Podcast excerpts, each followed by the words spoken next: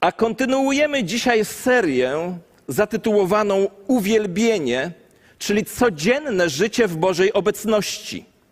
Wiecie, każdy z nas, będących na tej sali przed ekranami, każdy z nas z ludzi urodził się, aby uwielbiać Boga. I skoro tak jest, musimy sobie zadać niezwykle ważne pytanie. Skoro urodziłem się po to, żeby Boga uwielbiać, to czym właściwie jest uwielbienie? I, takim pyta, I to pytanie jest także tytułem mojego dzisiejszego rozważania, nauczania. Czym właściwie jest uwielbienie? Bo uwielbienie to coś więcej niż śpiew pobożnych pieśni. Zadam Wam pytanie, to taka trochę spowiedź publiczna będzie.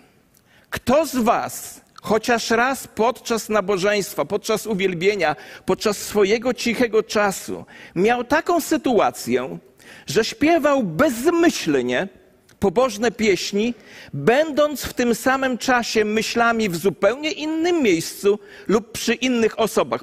Pomachajcie do mnie ci, którzy mieli takie doświadczenie. Dziękuję bardzo, ja mogę dwie ręce podnieść do góry.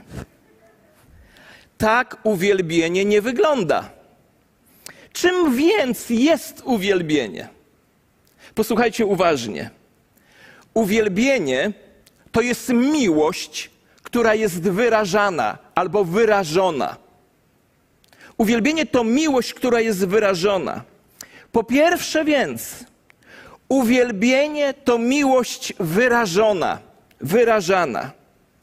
Bo niewyrażana miłość nie jest uwielbieniem, a jeśli brakuje miłości, nie ma też uwielbienia.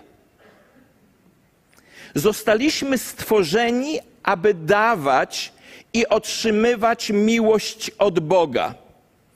Zatem uwielbienie łączy się z miłością, chodzi w nim o miłość i jej wyrażanie. Uwielbienie, w uwielbieniu chodzi o miłość i o jej wyrażanie. Czy wiecie, że Bóg daje nam polecenie, abyśmy Go kochali? To jest Jego przykazanie, to jest nakaz. Możecie teraz pomyśleć, jak Bóg może mi nakazać, abym Go kochał, czy kochała? Jest to rzecz bardzo trudna do zrozumienia. Ale czyż nie jest niezmiernie ważne, niezmiernie istotną rzeczą, chociażby w małżeństwie, mieć świadomość tego, że miłość to także wybór? Czyż nie jest tak? Że warto jest, zwłaszcza w małżeństwie, mieć świadomość, że miłość to wybór? Świadomość tego, że miłość to nie jest tylko coś, w co popadasz, czyli zakochujesz się, a potem odkochujesz, bo miłość to także decyzja. Miłość to decyzja. Wybierasz, aby kochać. Bóg nakazuje nam, abyśmy go kochali dla naszego dobra. Mamy jednak wybór, co my z tym zrobimy. Posłuchajcie. Księga Powtórzonego Prawa. Będziesz więc kochał Pana, Twojego Boga i po wszystkie dni przestrzegał nałożonych przez Niego zobowiązań, Jego ustaw, Jego praw i Jego przykazań. To jest nakaz, który jest przykazaniem, bo brzmi jak przykazanie. Będziesz więc kochał. A dalej czytamy, a zatem jeśli będziecie prawdziwie posłuszni przykazaniom, czyli inaczej mówiąc, będziecie też kochali, przykazaniom, które ja wam dziś nadaję, powodowani miłością do Pana, waszego Boga oraz pragnieniem, by Mu służyć sercem, całym sercem i całą duszą. Kochani, Bóg nakazuje, aby Go kochać. Sam Jezus potwierdza te słowa. Jeden z nich, znawca prawa, wystawił Jezusa na próbę. Nauczycielu zapytał: Które z przykazań prawa uznałbyś za najważniejsze? A on mu odpowiedział: Masz kochać Pana, swojego Boga, całym swoim sercem, z całej swojej duszy i każdą swoją myślą. To jest największe i pierwsze przykazanie. Zobaczcie, uznawca prawa pyta, jakie jest największe przykazanie. A Jezus odpowiada, że brzmi ono: Masz kochać Pana swojego Boga. To jest najważniejsze i pierwsze przykazanie. Słuchajcie, to jest piękne przykazanie. Jak mam więc kochać Boga? Posłuchajcie uważnie. W momencie naszego nawrócenia, w momencie nowego narodzenia, w momencie, kiedy zaprosiliśmy Pana Jezusa do naszego serca, Bóg dał nam zdolność kochania go, Jego samego. Bóg nas do tego uzdolnił. Pięknie o tym mówi apostoł Paweł. Posłuchajcie. Miłość Boga jest rozlana w naszych sercach przez Ducha Świętego, który został nam dany. Powinniśmy to wiedzieć. Bóg dał nam zupełnie nowe serce, abyśmy go kochali. W Księdze Powtórzonego Prawa Bóg daje wspaniałą obietnicę, która dotyczy każdego z nas, a także naszych rodzin. Posłuchajcie. Pan Twój Bóg obrzeza Twoje serce i serca Twojego potomstwa, byś darzył miłością Pana Twojego Boga z całego Twojego serca i z całej Twojej duszy i dzięki temu żył. Innymi słowy, Bóg uzdalnia nas do kochania Go dla naszego dobra, abyśmy mogli żyć. Posłuchajcie uważnie. Bóg przez swojego świętego ducha, mieszkającego, w, mieszkającego w nas, każdemu z nas dał zdolność do kochania Go. Poprzez Ducha Świętego mieszkającego w nas, Bóg uzdolnił nas do kochania samego siebie. A teraz pytanie kolejne z prośbą o szczerą odpowiedź. Komu z Was zdarzyło się, patrząc na inną osobę wierzącą, pomyśleć: Chciałbym tak kochać Boga jak ta osoba? Komu z Was się tak zdarzyło? No, większości. Czy spotkałeś kiedyś kogoś, kto według ciebie kocha bardziej Boga niż ty? I pomyślałeś sobie, szkoda, że ja tak nie kocham Boga. Czy wiecie, dlaczego tak się dzieje? Jak to można wyjaśnić? Wiecie, miłość ma takie dwie cechy. Po pierwsze, miłość może wyciekać. Może i wyczekać, ale może też wyciekać. Posłuchajmy dwóch ważnych rzeczy o miłości. Po pierwsze, kiedy serce jest pełne miłości, ona się ujawnia. Widać ją. Popatrzmy na małżeństwo. Bo to są najlepsze ilustracje z małżeństwa. Stajemy na ślubnym kobiercu, obiecując sobie wzajemną miłość na dobre i na złe. Ale kiedy robi się źle, kto się z Was wścieka, jak się źle robi w małżeństwie?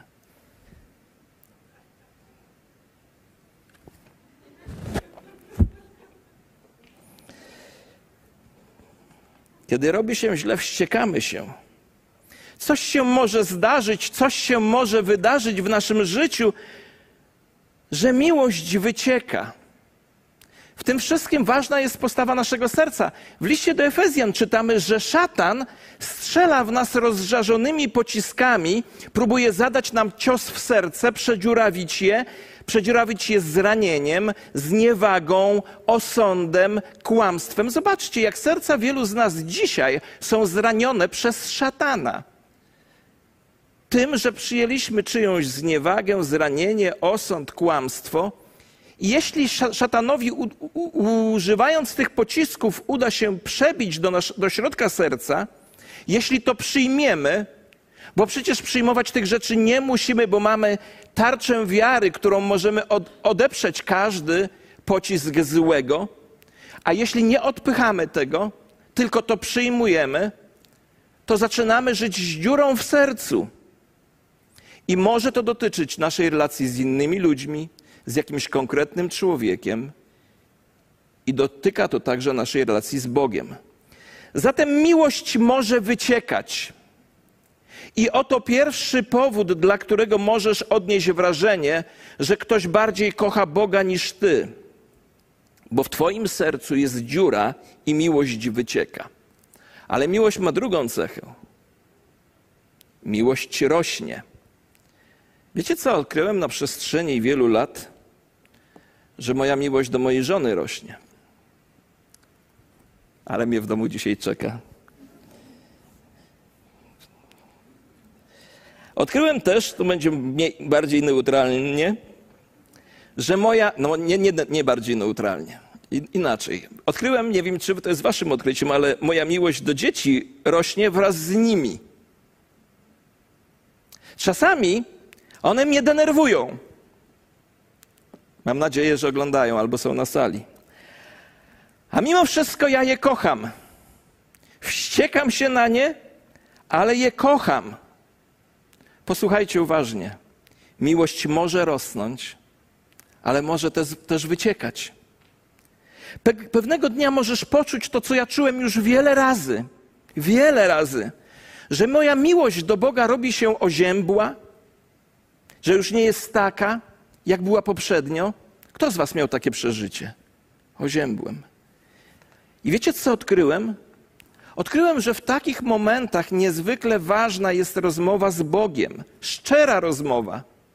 Kiedy mówię, Boże, już nie czuję do Ciebie tego, co czułem kiedyś. Bóg i tak już o tym wie, więc moje słowa go nie zranią, ponieważ On już o tym wie. Bóg się nie gniewa, gdy jesteśmy z Nim szczerzy i On tę szczerość docenia. Pamiętajmy więc, miłość może rosnąć i miłość może wyciekać. Ale wróćmy do tej myśli, że uwielbienie jest wyrażaniem, jest wyrazem miłości. Uwielbienie jest wyrazem miłości. Zatem jeśli jest miłość, ale nie jest ona wyrażana, nie ma uwielbienia. Wbijmy sobie tę zasadę do głowy. Jeśli jest miłość, a nie jest ona wyrażana, nie ma wtedy uwielbienia. Miłość musi być wyrażana, miłość się komunikuje, miłość się werbalizuje. Owa komunikacja oznacza dawanie i branie, bo zostaliśmy stworzeni przez Pana Boga, abyśmy, aby się z Nim komunikować, a stworzył nas po to, abyśmy z Nim chodzili i, lo, i rozmawiali. Przykład tego mamy już od samego początku historii w ogrodzie Eden. Posłuchajcie Księgi Rodzaju. Co do Adama, to znów zbliżył się do żony, to już było po grzechu, i urodziła mu syna. Dała mu na imię Set, bo jak mówiła, Bóg dał mi innego potomka zamiast Abla, którego zabił Kain. Setowi też z kolei urodził się syn. Dał mu na imię Enosz. I posłuchajcie ważnej myśli. W tym właśnie czasie, jak się urodził Enosz, zaczęto wzywać imienia Pana. A jeden z przykładów mówi tak, że w tym czasie, kiedy urodził się Enosz, ludzie po raz pierwszy zaczęli uwielbiać Boga w Jego imieniu. Zapamiętajcie tę myśl, ona jest niezwykle ważna. Gdy urodził się Enosz, ludzie po raz pierwszy zaczęli uwielbiać Boga w Jego imieniu. Zwróćmy uwagę na coś, co jest bardzo zaskakujące, ale to nam pomoże pójść dalej. Kiedy Bóg stworzył Adama i Ewę i chodzili oni z nim i rozmawiali, to działo się tak aż do momentu pojawienia się grzechu. Posłuchajcie teraz z całą uwagą, bo musimy to chwycić. Żadna rozmowa, która odbyła się między Bogiem a człowiekiem zaraz po tym, jak grzech pojawił się na świecie, pojawił się na ziemi, nie była zainicjonowana przez człowieka. Słuchajcie uważnie. Po upadku w grzech Adama i Ewy, zaraz po tym, jak ten grzech się pojawił, żadna rozmowa, która odbyła się między Bogiem a człowiekiem, żadna rozmowa nie była z inicjatywy człowieka. W każdej, w każdej z rozmów po upadku ludzie Adam i Ewa czy Kain odpowiadali Bogu na pytania, które Bóg im zadał. Gdzie jesteście? Kto wam powiedział, że jesteście nadzy? Jedliście z tego drzewa? A do Kaina, gdzie jest twój brat? Zauważmy, że Bóg najpierw zadał im pytania, a potem wydał sąd. Następnie Adam i Ewa zostali wypędzeni z ogrodu, osądzeni sprzed, wypędzeni z Edenu, sprzed Bożej obecności. Kain również został wypędzony sprzed Bożej obecności. I choć nie zastanawiamy się nad tym często, a może nigdy się nad tym nie zastanawiałeś, żyli oni w oddaleniu od Bożej obecności około 900 lat. W tym czasie pojawił się na świecie Set, który żył ponad 900 lat, i jego syn Enosz, który żył 900 lat, około 900 lat. Ale dopiero za życia wnuka Adama i Ewy, Enosza, ludzie zaczęli wzywać imienia Boga, zaczęli uwielbiać Boga w jego imieniu. Dopiero wtedy ludzie zaczęli komunikować się z Bogiem. Wtedy dopiero zaczęli go uwielbiać, bo po to właśnie zostaliśmy stworzeni. Wiecie, przyznam się Wam szczerze. Wprawdzie to nie jest do końca moje zdanie, ale ja od lat noszę pragnienie ogromne. Panowie, to do Was. Ja od lat noszę głębokie pragnienie, żeby mężczyźni w tym kościele przychodzili uwielbiać Pana Boga. Żeby przychodzili wyrażać miłość do Boga w uwielbieniu. I w tym miejscu chcę zwrócić uwagę na pewien fakt. Jeszcze raz to powiem. Miłość powinna być wyrażana, komunikowana między innymi za pomocą słów. Wydaje mi się, że kobietom dużo łatwiej niż mężczyznom przychodzi wyrażanie werbalne miłości.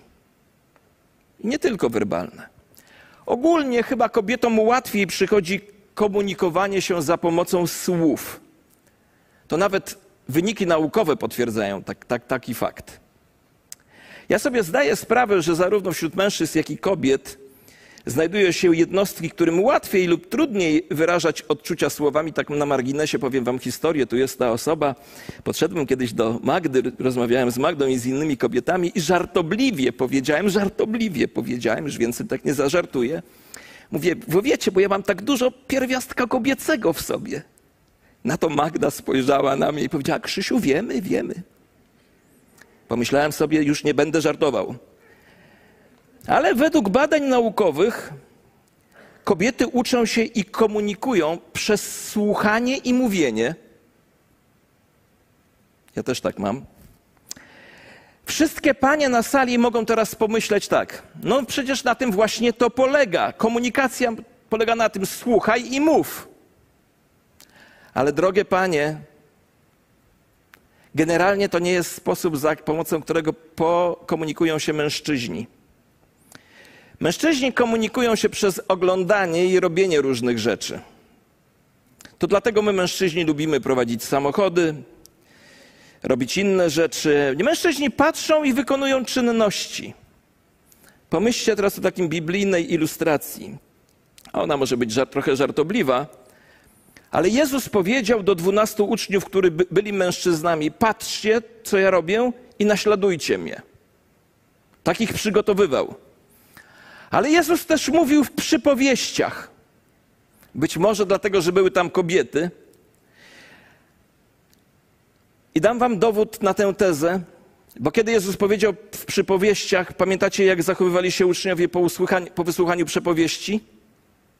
Panie, czy mógłbyś nam to wytłumaczyć? A kobiety jednak wiedziały, co chciał przekazać. Okej, okay. drogie panie, która z was miała takie doświadczenie, że jej mąż, chłopak, narzeczony wracał kiedyś z męskiego spotkania? Dobra. Która z was zadała kiedyś swojemu facetowi pytanie, o czym rozmawialiście? Teraz mi odpowiecie, jak, jaką najczęściej odpowiedź usłyszeliście? Jaką? Głośniej, głośniej. Magda, powiedz tam. O czym? O wszystkim i? I o niczym. O wszystkim i o niczym. Dokładnie ktoś powiedział. O niczym. Jak to o niczym? Tak długo rozmawialiście i o niczym? Drogie panie, tak to wygląda. Kiedy twój mężczyzna skądś wraca, nie pytaj go w pierwszej kolejności o czym rozmawiał, tylko o tym, co robił. Jest duże prawdopodobieństwo, że wtedy powie więcej na ten temat. Panowie, wy natomiast nie pytajcie kobiet w pierwszej kolejności, co robiłaś, ale o czym rozmawiałaś. Zapytaj mężczyznę o kogoś lub o coś, dla kogo czy czego żywi gorliwość, I zobaczycie, to, co się dzieje. Kiedy mężczyzna poznaje kobietę i ona mu się podoba, nie przestaje o niej mówić. Co więcej, nie chce mówić o niczym i nikim innym i zaczyna spędzać z nią swój cały czas. Drodzy mężczyźni, posłuchajcie. My umiemy komunikować, umiemy rozmawiać, ale tylko na temat tego, co jest naszą pasją, co jest naszą namiętnością. Możesz sobie powiedzieć, szkoda, że nie mam tyle pasji dla Pana Boga. Ale posłuchaj mnie uważnie, bo to jest sedno mojego dzisiejszego przesłania. Kochasz Boga. Kochasz Boga, ponieważ On Cię stworzył, On Cię stworzył z umiejętnością kochania, dał Ci swojego Ducha Świętego, który Cię uzdolnił, a wraz z kochaniem masz zdolność komunikowania tego. Nie musisz tego wyrażać jak Twoja żona, czy narzeczona, czy jak robią to kobiety, bo Bóg Cię stworzył mężczyzną. I drogi mężczyzno, kiedy wejdzie, wzejdzie rano słońce, Powiedz Panu Bogu, Boże, jaki to jest przepiękny wschód słońca, dziękuję Ci za to. Dziękuję Ci też, że słońce wstało dzisiaj w moim życiu. Po prostu z nim rozmawiaj. Kiedy, kiedy tutaj się zbieramy, rozmawiaj z Bogiem, uwielbiaj Go. Kiedy budziesz się rano, uwielbiaj Boga. Czym więc jest uwielbienie? Uwielbienie to miłość, która jest wyrażana. To miłość, która jest wyrażana. Po prostu wyraź swoją miłość do Niego. Wspaniałą rzeczą jest uczestniczyć osobiście w spotkaniu Kościoła, kiedy masz możliwość wyrażania miłości wraz z innymi ludźmi. A teraz posłuchajcie wy, drogie panie. Czy możecie sobie wyobrazić waszego prawowitego chłopaka, prawowitego chłopaka, prawowitego narzeczonego czy prawowitego męża, mówiącego do was tak: Kocham cię, kochanie ale zróbmy wszystko, by nikt się o tym nie dowiedział. Po prostu zachowajmy naszą miłość w tajemnicy. Kiedy jesteśmy wśród innych ludzi, po prostu udawajmy, że nie mamy relacji miłości. A jeśli się pobierzemy, to w przypadku narzeczeństwa, to chciałbym, żebyś się zgodziła, że nadal będziemy w tajemnicy trzymać naszą miłość. Która z Was, drogie panie, byłaby zadowolona z takiego układu? Ręce w górę. Oj, nie widzę ani jednej. Faceci, który z was by chciał, by go tak traktowała prawowita dziewczyna, narzeczyna czy żona? Jest któryś z was? Żaden z nas nie chce tego. Kiedy kochasz kogoś, to w naturalny sposób chcesz mu wyrazić swoją miłość. Jeśli kochasz Boga, nie będziesz się go wstydzić. Będziesz chciał, chciała wyrazić swoją miłość do Boga na tak wiele sposobów, jak to tylko jest możliwe. Wiecie, jest taki znany, według mnie jeden z najbardziej obrzydliwych i niewartych oglądania jest taki reality show. Szczerze mówiąc, nie wiem, czy parę sekund byłem w stanie go zobaczyć, przekładając kanały. Ale akcja tego, tego reality y, show dzieje się na wyspie. Nie będę was pytał, kto ogląda.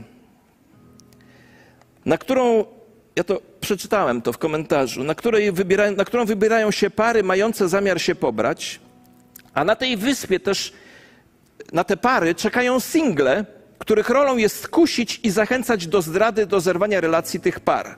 Taki niby test na wierność. Wiecie, świat już idzie w takie obrzydliwości, że aż trudno sobie wyobrazić. Jak już mówiłem, nie byłem tego w stanie oglądać dłużej niż kilka sekund. Wiecie, ciekawa jest amerykańska nazwa tego reality show. Wyspa Pokus. Ale prawda jest taka, że my wszyscy żyjemy na planecie Pokus. Naszym celem jako chrześcijan jest pozostanie wiernym Bogu. Lecz codziennie mamy do czynienia z kusicielem, którego celem jest doprowadzenie nas do niewierności Bogu. A istotą chrześcijańskiego życia jest związek miłości pomiędzy Bogiem a człowiekiem. Miłości, która wyraża się przez uwielbienie. A szatan chce zrujnować ten związek i zrobi wszystko, co w jego mocy, abyśmy skierowali swoje pragnienia na coś czy kogoś innego niż Bóg. Dlatego proszę Was, mężczyźni i kobiety, abyśmy nauczyli się wyrażać miłość do Boga, a obiecuję Wam, że będziemy żyli w Jego obecności pod Jego ochroną. Wiecie, a miłość bardzo dobrze ilustruje pewien y, ilustracja muzyczna. Miłość to jest akord. Akord to współbrzm- współbrzmienie więcej niż trzech dźwięków. Ale miłość do Boga wyraża największy akord, jaki może być, zdaje się. Zdaje się, że największy akord to jest akord, który składa się z siedmiu harmonicznie brzmiących ze sobą dźwięków. To jest tak zwany tercdycymowy akord. To jest współbrzmienie siedmiu dźwięków. Dźwięk pierwszy w tym akordzie wyrażania miłości do Boga to jest nasze posłuszeństwo. Bo Biblia bardzo wyraźnie podkreśla związek między miłością a posłuszeństwem. Na tym polega miłość Boga, że zachowujemy Jego przykazania, a Jego przykazania nie są ciężkie. Dźwięk drugi to modlitwa, czyli ro- słuchanie i rozmawianie, rozmawianie i słuchanie Boga. Mówienie i słuchanie do Boga. Wołaj do mnie, to jest nasza część. A teraz Boża część. Odpowiem Ci i oznajmię Ci rzeczy wielkie i ukryte, których nie znasz. Trzeci dźwięk to wychwalanie. Wejdźcie w bramę Jego z dziękczynieniem, do Jego przedsionków z pieśnią chwały, z wychwalaniem. Dźwięk czwarty to hojność, bo bardziej błogosławioną rzeczą jest dawać, aniżeli brać. Dźwięk piąty to jedność. O jak dobrze i miło, gdy bracia w zgodzie mieszkają. I dźwięk szósty to jest przebaczenie. Bądźcie nawzajem dla siebie życzliwi, miłosierni, przebaczając sobie, jaki Wam Bóg przebaczył w Chrystusie. I dźwięk siódmy świadectwo. Postępujcie wśród pogan nienagannie, aby ci, którzy oczerniają was jak złoczyńców, przypatrując się waszym dobrym uczynkom, chwalili Boga, chwalili Boga w dniu nawiedzenia. Kiedy do posłuszeństwa Bogu dołączymy rozmowę z Nim oraz wychwalanie Go i hojność otoczone atmosferą jedności, przebaczenia i świadectwa dla świata, wówczas zabrzmi miłosny akter, akord, który najlepiej jest wyrażany uwielbieniem. I posłuchaj zdanie pastora Zaręby. A kiedy Bóg jest przez ciebie tak uwielbiony, ty w całym swoim życiu będziesz spełniony. Powstańmy i uwielbijmy Go.